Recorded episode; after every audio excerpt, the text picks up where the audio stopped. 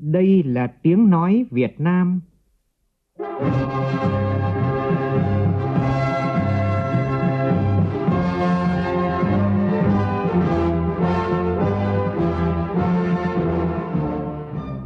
là tiếng nói Việt Nam, phát thanh từ Hà Nội, thủ đô nước Cộng hòa xã hội chủ nghĩa Việt Nam.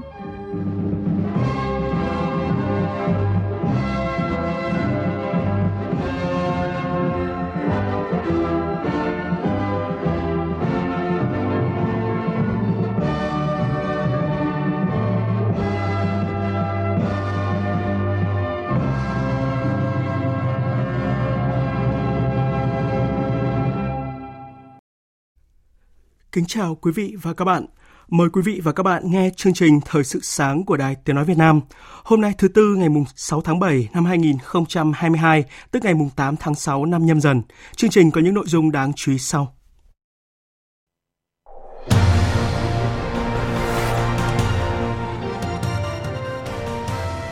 Ủy ban Thường vụ Quốc hội họp phiên bất thường để xem xét thông qua dự thảo nghị quyết về mức thuế bảo vệ môi trường đối với xăng dầu mỡ nhờn, quyết định được kỳ vọng ổn định lạm phát. Thủ tướng Chính phủ vừa yêu cầu xem xét hỗ trợ ngư dân bị ảnh hưởng do giá xăng dầu tăng cao. Hôm nay hơn 1 triệu thí sinh trên cả nước làm thủ tục dự kỳ thi tốt nghiệp trung học phổ thông năm nay. Các địa phương đã sẵn sàng mọi công tác chuẩn bị cho kỳ thi an toàn và nghiêm túc. Bộ Y tế đề ra nhiều giải pháp trước tình trạng gần 10.000 nhân viên y tế xin thôi việc bỏ việc trong 18 tháng qua. Trong khi đó, Bí thư Thành ủy Thành phố Hồ Chí Minh nhận lỗi vì chậm khen thưởng 40.000 nhân viên y tế tuyến đầu chống dịch COVID-19. Trong phần tin thế giới, NATO tuyên bố không có kế hoạch đặt căn cứ ở Thụy Điển hoặc Phần Lan. Pháp bước vào làn sóng dịch COVID-19 thứ bảy khi ghi nhận hơn 200.000 ca mắc mới chỉ riêng trong ngày hôm qua. Iceland 14 năm liên tiếp là quốc gia hòa bình nhất thế giới.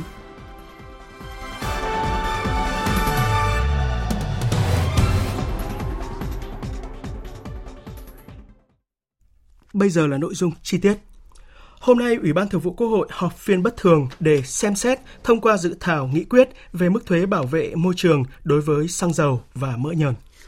Trước đó, Chính phủ trình Ủy ban Thường vụ Quốc hội điều chỉnh mức thuế bảo vệ môi trường đối với nhóm xăng dầu mỡ nhờn xuống mức sàn trong khung thuế đến hết ngày 31 tháng 12 năm nay như sau. Xăng giảm từ 2.000 đồng một lít xuống mức sàn 1.000 đồng một lít. Nhiên liệu bay giảm từ 1.500 đồng một lít xuống mức sàn 1.000 đồng một lít. Dầu diesel giảm từ 1.000 đồng một lít xuống mức sàn 500 đồng một lít. Dầu ma rút, dầu nhờn giảm từ 1.000 đồng một lít xuống mức sàn 300 đồng một lít mỡ nhờn giảm từ 1.000 đồng một kg xuống mức sàn 300 đồng một kg. Dầu hỏa giữ mức 300 đồng một lít vì đây là mức sàn trong khung mức thuế. Việc giảm thuế bảo vệ môi trường đối với nhóm xăng dầu mỡ nhờn sẽ góp phần giảm giá bán lẻ xăng dầu mỡ nhờn, từ đó hạn chế sự gia tăng chi phí sản xuất, góp phần giảm giá thành sản phẩm và góp phần ổn định lạm phát. Tuy vậy, nếu giảm thuế như đề xuất, ước giảm thu ngân sách nhà nước bình quân một tháng khoảng 1.400 tỷ đồng. Và nếu thực hiện từ ngày 1 tháng 8 tới, thì ước giảm thu ngân sách nhà nước năm nay khoảng 7.000 tỷ đồng. Thủ tướng Chính phủ vừa yêu cầu Bộ trưởng Bộ Nông nghiệp Phát triển Nông thôn nghiên cứu chính sách phù hợp cho các đối tượng ngư dân, thuyền viên bị ảnh hưởng vì giá xăng dầu tăng cao. Theo Bộ Nông nghiệp và Phát triển Nông thôn, vừa qua gần một nửa tàu cá đã phải dừng hoạt động do giá xăng dầu liên tục đi lên. Việc này đã ảnh hưởng nghiêm trọng đến thu nhập đời sống của ngư dân cũng như chuỗi cung ứng sản xuất thủy sản trong nước và xuất khẩu. Để tháo gỡ những khó khăn, kịp thời hỗ trợ cho ngư dân bám biển, Thủ tướng đề nghị Bộ trưởng Bộ Nông nghiệp và Phát triển Nông thôn nghiên cứu có chính sách phù hợp cho các đối tượng ngư dân sản xuất kinh doanh. Trước đó, Bộ Nông nghiệp và Phát triển Nông thôn đã có văn bản gửi hai bộ Công Thương, Lao động Thương binh và Xã hội xem xét đề xuất chính phủ có chính sách hỗ trợ thuyền viên làm việc trên tàu cá tạm ngừng hoạt động sản xuất do giá nhiên liệu tăng. Thời gian hỗ trợ trước mắt là 6 tháng với mức hỗ trợ bằng lương tối thiểu vùng. Thưa quý vị, hôm nay hơn 1 triệu thí sinh trên cả nước sẽ đến các điểm thi để làm thủ tục dự kỳ thi tốt nghiệp trung học phổ thông năm nay. Phóng viên Minh Hường thông tin. Theo quy chế thi do Bộ Giáo dục và Đào tạo ban hành, khi đi làm thủ tục dự thi, thí sinh mang theo thẻ căn cước công dân và giấy báo dự thi tốt nghiệp trung học phổ thông năm 2022. khi làm thủ tục dự thi, thí sinh xem kỹ danh sách dự thi về các thông tin cá nhân. Nếu thấy có bất cứ sai sót nào, cần báo ngay cho cán bộ coi thi hoặc những người làm nhiệm vụ tại điểm thi để xem xét kịp thời xử lý kỳ thi tốt nghiệp trung học phổ thông năm 2022 sẽ chính thức diễn ra trong hai ngày mùng 7 và mùng 8 tháng 7 với 5 bài thi, trong đó 3 bài thi độc lập là toán ngữ văn ngoại ngữ và một bài thi tổ hợp khoa học tự nhiên hoặc khoa học xã hội. Theo thống kê của Bộ Giáo dục và Đào tạo, cả nước có hơn 1 triệu thí sinh đăng ký dự thi. Để đảm bảo kỳ thi diễn ra an toàn nghiêm túc, Bộ Giáo dục và Đào tạo cũng điều động 6.780 cán bộ giảng viên các cơ sở giáo dục đại học tham gia kiểm tra công tác coi thi chấm thi tại các địa phương. Bộ còn điều động 540 cán bộ giảng viên của các cơ sở giáo dục đại học trong danh sách dự phòng. Hơn 1.000 tình nguyện viên tại Đắk Lắk tham gia tiếp sức mùa thi. Điện Biên công khai số điện thoại của Giám đốc Sở Giáo dục Đào tạo để hỗ trợ thi tốt nghiệp. Đà Nẵng tạm dừng hoạt động một số loại xe tải trong thời gian thi tốt nghiệp trung học phổ thông. Đó là ba trong số rất nhiều nỗ lực của các địa phương để chuẩn bị tốt nhất cho kỳ thi tốt nghiệp trung học phổ thông sẽ chính thức diễn ra từ ngày mai.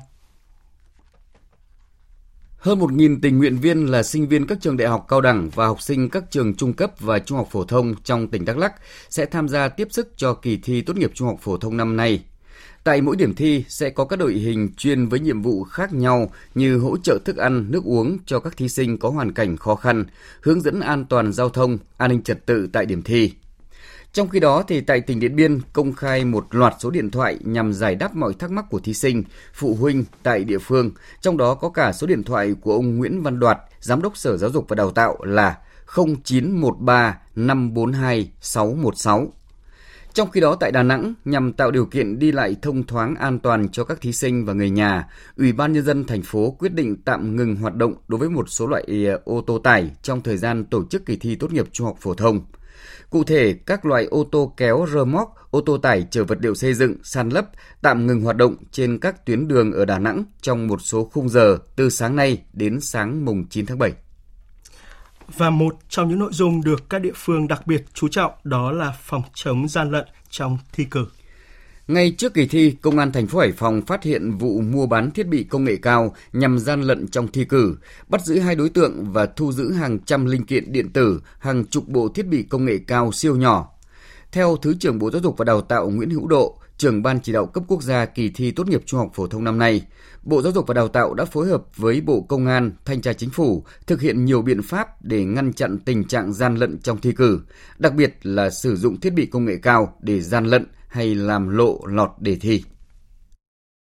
Bộ đã làm việc với cục A06, A05 của Bộ Công an để có những biện pháp ngăn chặn thể hiện rất rõ là việc kiểm soát các cái mạng và thứ hai là kiểm soát các thiết bị công nghệ cao khi đến trường thi và thứ ba là hệ thống các cái văn bản chỉ đạo của bên cục A06 đối với cả hệ thống công an rất là mạnh mẽ và quyết liệt.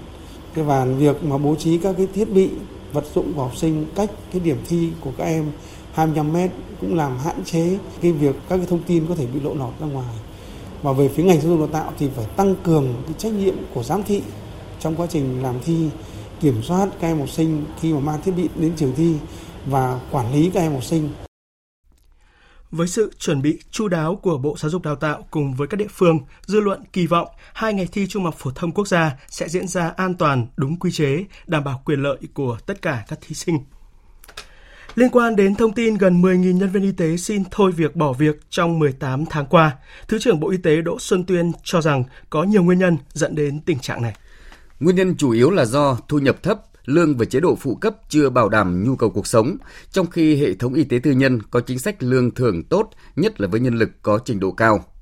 Áp lực công việc cao, cường độ lao động lớn, đặc biệt từ khi dịch bệnh COVID-19 bùng phát đến nay. Môi trường làm việc nguy hiểm, có nguy cơ mắc bệnh cao, thậm chí có thể nguy hiểm đến tính mạng cũng là nguyên nhân. Một số lý do khác như vấn đề sức khỏe, ảnh hưởng tâm lý do tác động của các vụ việc vi phạm quy định của pháp luật trong mua sắm đấu thầu thời gian qua. Ờ, trước tình trạng này thì Bộ Y tế đã trình chính phủ ban hành nghị định sửa đổi bổ sung nghị định số 56, trong đó đề xuất tăng mức phụ cấp cho cán bộ y tế cơ sở, y tế dự phòng từ 40 đến 70% lên mức 100%. Nghị định về chức năng nhiệm vụ quyền hạn và cơ cấu tổ chức của Bộ Y tế Bộ Y tế phối hợp với Bộ Nội vụ để hướng dẫn việc tổ chức các trạm y tế theo quy mô dân số, theo kết luận số 25 của Bộ Chính trị, chú trọng biểu dương khen thưởng các tập thể cá nhân có thành tích tiêu biểu trong công tác y tế, huy động nguồn lực xã hội để hỗ trợ giảm bớt khó khăn, kịp thời động viên cán bộ y tế.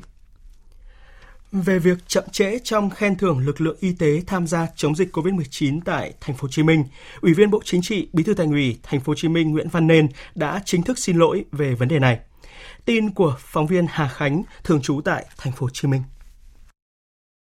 Ông Nguyễn Văn Nên đánh giá khi thực hiện công việc có tác động rất lớn này, lẽ ra bằng mọi giá thành phố phải thực hiện thì những ngành liên quan lại máy móc cứng nhắc theo thủ tục hành chính đơn thuần. Lẽ ra bằng mọi giá phải thực hiện, tìm cách thực hiện nhưng thành phố lại để chậm. Bí thư Nguyễn Văn Nên khẳng định, trong trường hợp đặc biệt thì ngành chức năng phải tìm cách tham mưu để thành phố có cơ chế đặc biệt. Việc chậm khen thưởng là sự hổ thẹn với lực lượng tuyến đầu. Với tư cách là người đứng đầu Đảng bộ thành phố Hồ Chí Minh, ông Nguyễn Văn Nên cho biết đây là bài học đáng để suy ngẫm. Việc này không trách ai, Bí thư Thành ủy xin nhận lỗi cho sự quan liêu của mình khi đã không kiểm tra, không biết sự việc cho đến khi dự phiên họp về kinh tế xã hội của Ủy ban nhân dân thành phố. Trước đó, Giám đốc Sở Y tế thành phố Hồ Chí Minh Tăng Chí Thượng cho biết, kinh phí khen thưởng cho nhân viên y tế chống dịch hiện đang bị nghẽn. Ủy ban Nhân dân thành phố đã giao cho Sở Y tế việc tặng giấy khen cho khoảng 40.000 nhân viên y tế tình nguyện viên trên cả nước đã đến thành phố giúp chống dịch. Sở Y tế đã làm xong nhưng kinh phí khen thưởng đến nay vẫn chưa thấy. Trong khi đó, sau hơn 6 tháng làm hồ sơ thì đến nay, người dân thành phố Thủ Dầu Một, tỉnh Bình Dương đã được chi hỗ trợ tiền ăn cho các trường hợp F0 và F1 cách ly tại nhà trong đợt dịch COVID-19 lần thứ tư theo nghị quyết 68 và quyết định số 23 của Thủ tướng Chính phủ. Tin của phóng viên Thiên Lý. Qua rà soát, thành phố Thủ Dầu Một có 27.828 trường hợp F0, F1 được hưởng hỗ trợ theo nghị quyết 68 và quyết định số 23 của Thủ tướng Chính phủ trong đó có 6.082 trẻ em, người khuyết tật, người già. Kinh phí chi hỗ trợ cho các nhóm đối tượng gần 30 tỷ đồng. Số tiền này được trích từ ngân sách thành phố. Để không xảy ra tình trạng người dân chờ đợi chen lấn nhận hỗ trợ, các phường chia thời gian theo từng khu phố vào các ngày thường. Riêng hai ngày cuối tuần thứ bảy chủ nhật chi tại trụ sở Ủy ban nhân dân phường. Sau vài ngày chi trả, đến nay 90% người dân đã được nhận hỗ trợ. Riêng với những trường hợp người già, người khuyết tật gặp khó khăn trong việc di chuyển, cán bộ Ủy ban nhân dân các phường đã đến tận nhà chi hỗ trợ. Anh Mai Văn Công, ngụ tại phường Phú Lợi, thành phố Thủ Dụ 1 cho biết, gia đình bị F0 từ tháng 10 2021 và được cách ly điều trị tại nhà. Gần 4,4 triệu đồng được nhận đã giúp gia đình có thêm kinh phí trang trải cuộc sống. Bây giờ hiện tại là giá vật tư, ví dụ như xăng xét hay là gạo, muối, đồ ăn, thức ăn ấy, sẽ lên thì có nghĩa sẽ ấy cho em được hỗ trợ cho em là phần nào trong những cái cái thời khó khăn hiện tại hay là có thể là sẽ dùng cái tiền đó để khám uh, sức khỏe sau hậu covid thế này gọi là 6 tháng đi khám sức khỏe một lần để kiểm tra như thế nào Hà Nội vừa ghi nhận ca mắc sởi đầu tiên trong năm nay, đó là một bé trai 9 tháng tuổi ở quận Nam Từ Liêm. Bé chưa được tiêm vaccine phòng sởi. Hiện bệnh nhi đã khỏi bệnh, không để lại di chứng. Các bác sĩ khuyến cáo cách tốt nhất để ngăn ngừa bệnh sởi là đưa trẻ đi tiêm chủng đầy đủ đúng lịch. Để có được đủ lượng kháng thể, trẻ cần tiêm đủ hai mũi vaccine phòng bệnh sởi. Mũi thứ nhất được tiêm khi trẻ đạt 9 tháng tuổi và mũi thứ hai được tiêm vào thời điểm trẻ đủ 18 tháng tuổi. Khi phát hiện các dấu hiệu sốt, ho, chảy nước mũi, phát ban, cần sớm đưa trẻ đến các cơ sở y tế gần nhất để kịp thời khám, điều trị, phòng các biến chứng và diễn biến nặng của bệnh sởi. Bệnh sởi rất dễ lây, Do đó, cha mẹ không cho trẻ đến gần, tiếp xúc với các trẻ nghi mắc sởi, thường xuyên rửa tay bằng xà phòng khi chăm sóc trẻ và bảo đảm dinh dưỡng cho trẻ. Mưa lớn gây lũ đã cuốn trôi 4 người mất tích ở huyện Bảo Lâm của tỉnh Cao Bằng vào chiều qua. Ông Mã Gia Hãnh, Chủ tịch Ủy ban nhân dân huyện Bảo Lâm tỉnh Cao Bằng cho biết. Ủy ban huyện đã chỉ đạo với ban phòng chống à, cứu nạn cứu hộ ấy, thị trấn Tóc Đầu với lại à, Mông Ân và các lực lượng à, công an vũ trang cũng đang túc trực tìm kiếm bốn cái trường hợp này. Do mưa to đâm ra nước lũ rất là nhiều, cuốn theo cả cây cối nữa rất nhiều đâm ra là khó khăn cho việc tìm kiếm. Ban phòng chống cứu nạn cứu hộ thì tiến hành khẩn trương tìm kiếm cho đêm đấy. Mưa lớn từ chiều tối qua cũng đã khiến nhiều quận huyện của Hà Nội ngập sâu, có nơi đến hơn nửa mét. Nhiều cây bị ngã đổ, giao thông một số tuyến phố rơi vào hỗn loạn. Dự báo hôm nay miền Bắc tiếp tục có mưa, riêng vùng núi và Trung Du cục bộ có mưa từ 30 đến 50 mm, có nơi trên 80 mm. Việc triển khai các nhiệm vụ phòng chống thiên tai trong những tháng cuối năm sao cho hiệu quả sẽ là nội dung được Tổng cục Phòng chống thiên tai, Bộ Nông nghiệp Phát triển Nông thôn thảo luận tại hội nghị diễn ra hôm nay tại Hà Nội. Phóng viên Minh Long đưa tin. Từ đầu năm đến nay, thời tiết diễn biến phức tạp, cực đoan, trái quy luật. Mưa lũ lớn bất thường, trái mùa xảy ra liên tiếp trên diện rộng tại nhiều địa phương. Các loại hình thiên tai chủ yếu là mưa lũ, rông, lốc xét đã làm ít nhất 67 người chết và mất tích, thiệt hại về kinh tế ước khoảng 4.000 tỷ đồng. Đặc biệt trong những ngày đầu tháng 6, mặc dù mới vào đầu mùa mưa bão, nhưng Ban chỉ đạo quốc gia về phòng chống thiên tai đã phải ban hành nhiều công điện chỉ đạo vận hành các hồ chứa thủy điện Hòa Bình, Sơn La, Tuyên Quang, Lai Châu để đảm bảo an toàn hồ đập và vùng hạ du. Chủ động ứng phó thiên tai trong những tháng cuối năm, các tham luận tại hội nghị sẽ cùng đóng góp ý kiến về nâng cao nhận thức cộng đồng trong phòng chống thiên tai, chủ động các phương án đảm bảo an toàn công trình đối với hệ thống đê điều, hồ đập trước mưa lũ, xây dựng các kịch bản ứng phó với lũ, bão, ngập lụt, sạt lở đất, lũ quét và các loại hình thiên tai có thể xảy ra.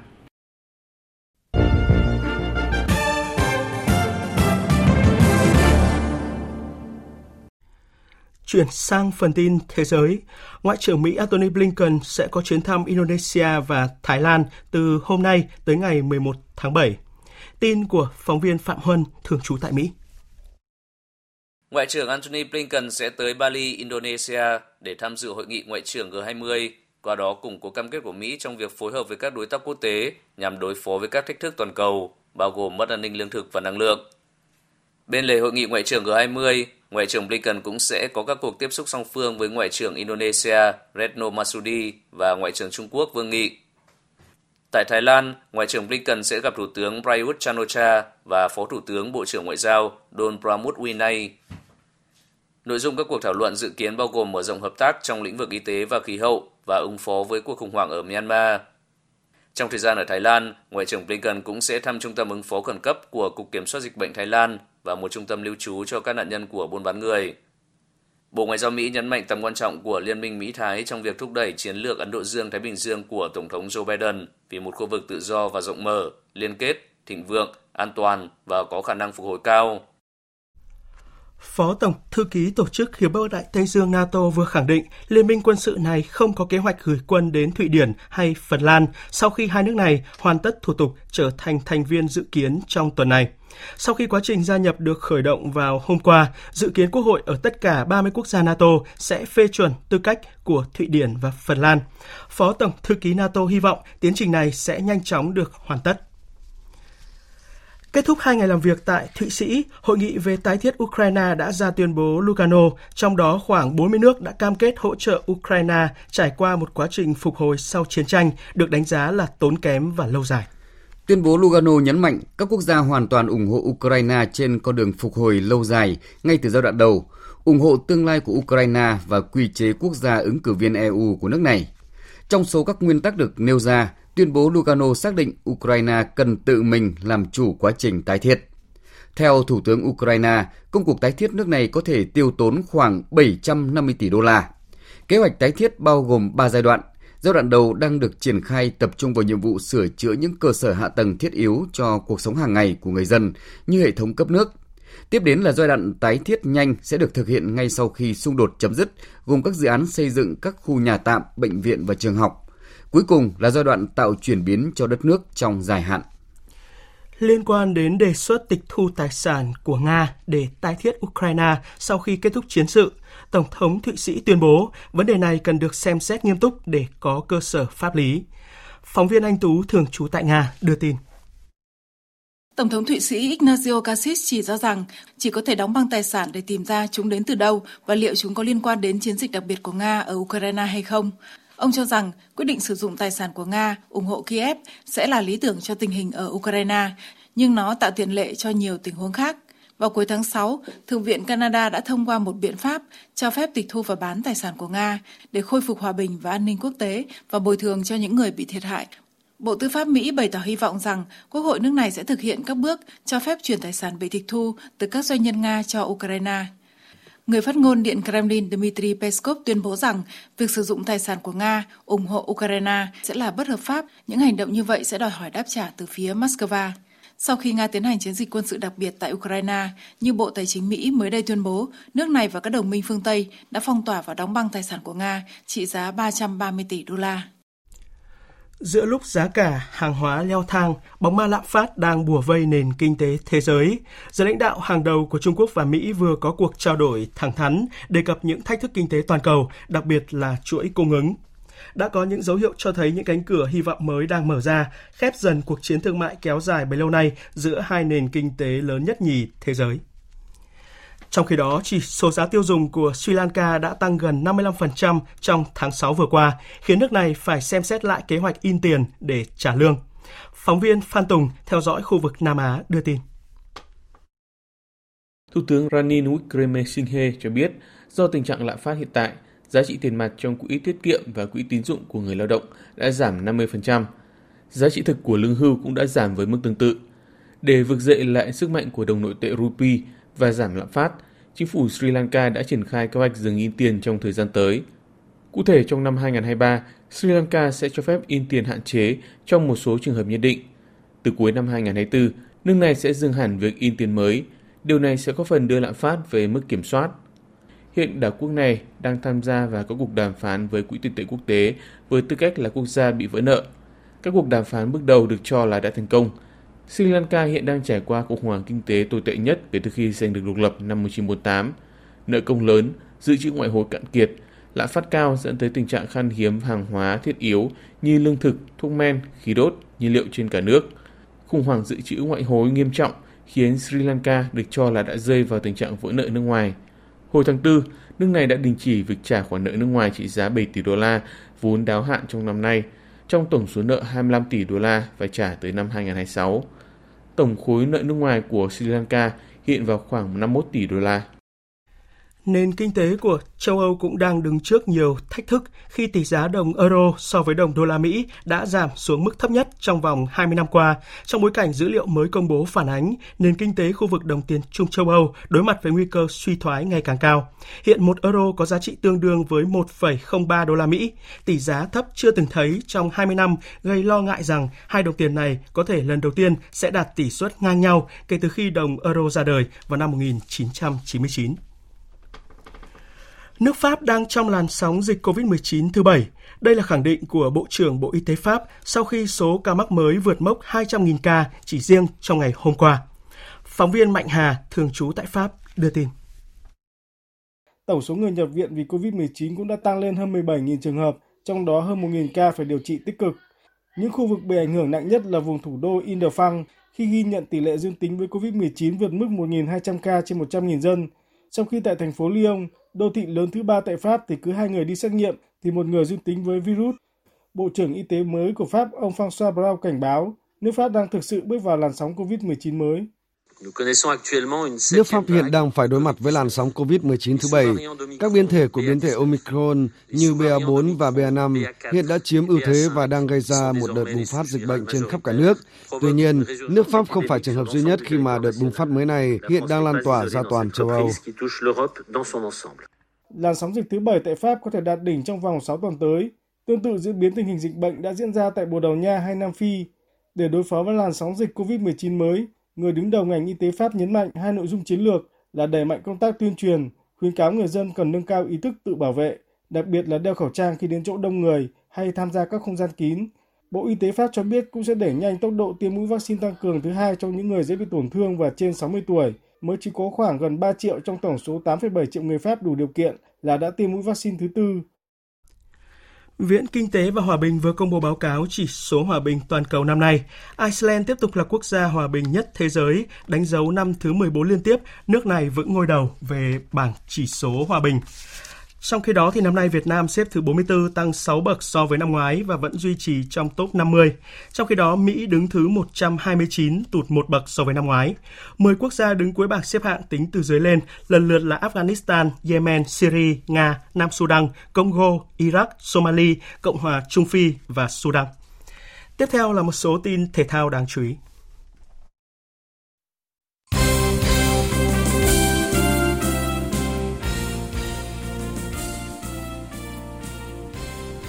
Thưa quý vị và các bạn, trong buổi tập chiều qua, huấn luyện viên Đinh Thế Nam chú trọng rèn rũa cho lực lượng dự bị của U19 Việt Nam để sẵn sàng thi đấu cho trận gặp U19 Brunei ở lượt trận thứ ba. Giải vô địch U19 Đông Nam Á sẽ diễn ra vào 17 giờ chiều nay tại Indonesia.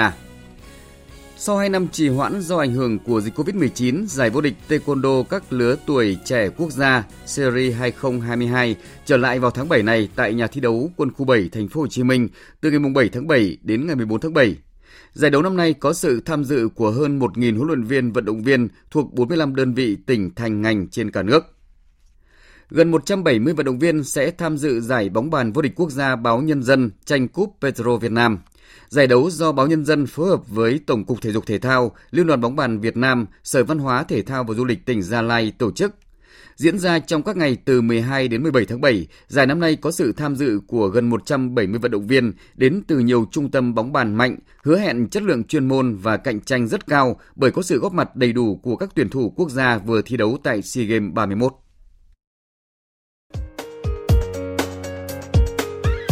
Dự báo thời tiết Phía Tây Bắc Bộ có mưa rào và rông rải rác, cục bộ có mưa vừa mưa to, nhiệt độ từ 23 đến 34 độ. Phía Đông Bắc Bộ và Thanh Hóa có mưa rào và rông rải rác, cục bộ có mưa to, riêng vùng núi và Trung Du có mưa rào và rông, cục bộ có mưa to, nhiệt độ từ 24 đến 34 độ. Khu vực từ Nghệ An đến Thừa Thiên Huế ngày nắng nóng và nắng nóng gay gắt, chiều tối và đêm có mưa rào và rông rải rác, nhiệt độ từ 27 đến 38 độ. Khu vực từ Đà Nẵng đến Bình Thuận ngày nắng, phía Bắc có nắng nóng, có nơi nắng nóng gay gắt. Chiều tối và đêm có mưa rào và rông vài nơi, nhiệt độ từ 26 đến 37 độ.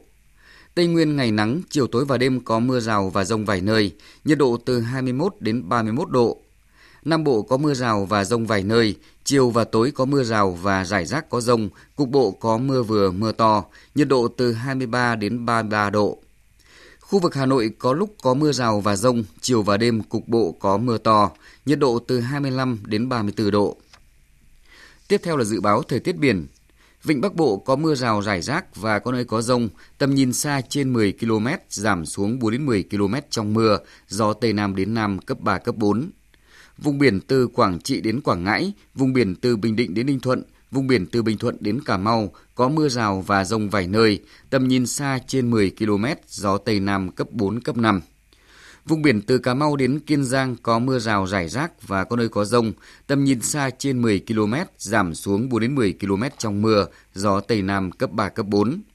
Khu vực Bắc và giữa Biển Đông và khu vực quần đảo Hoàng Sa thuộc thành phố Đà Nẵng có mưa rào và rông vài nơi, tầm nhìn xa trên 10 km, gió Tây Nam đến Nam cấp 4, cấp 5. Khu vực Nam Biển Đông và khu vực quần đảo Trường Sa thuộc tỉnh Khánh Hòa và Vịnh Thái Lan có mưa rào rải rác và có nơi có rông, tầm nhìn xa trên 10 km, giảm xuống 4 đến 10 km trong mưa, gió Tây Nam đến Nam cấp 4. Trước khi kết thúc chương trình Thời sự sáng nay, chúng tôi tóm lược một số tin chính vừa phát.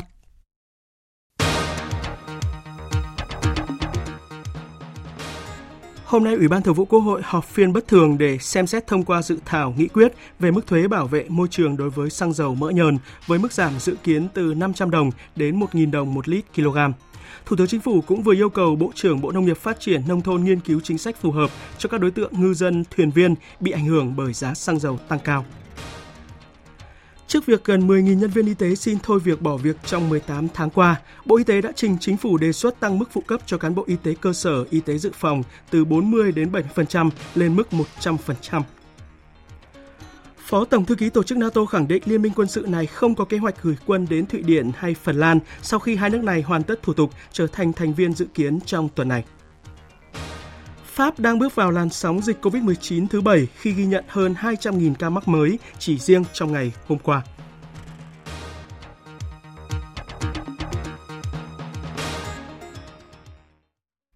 Tới đây chúng tôi kết thúc chương trình Thời sự sáng nay. Chương trình do các biên tập viên Hải quân và Xuân Ninh thực hiện với sự tham gia của phát thanh viên Hoàng Sang, kỹ thuật viên Mai Hoa, chịu trách nhiệm nội dung Hoàng Trung Dũng. Cảm ơn quý vị và các bạn đã quan tâm theo dõi.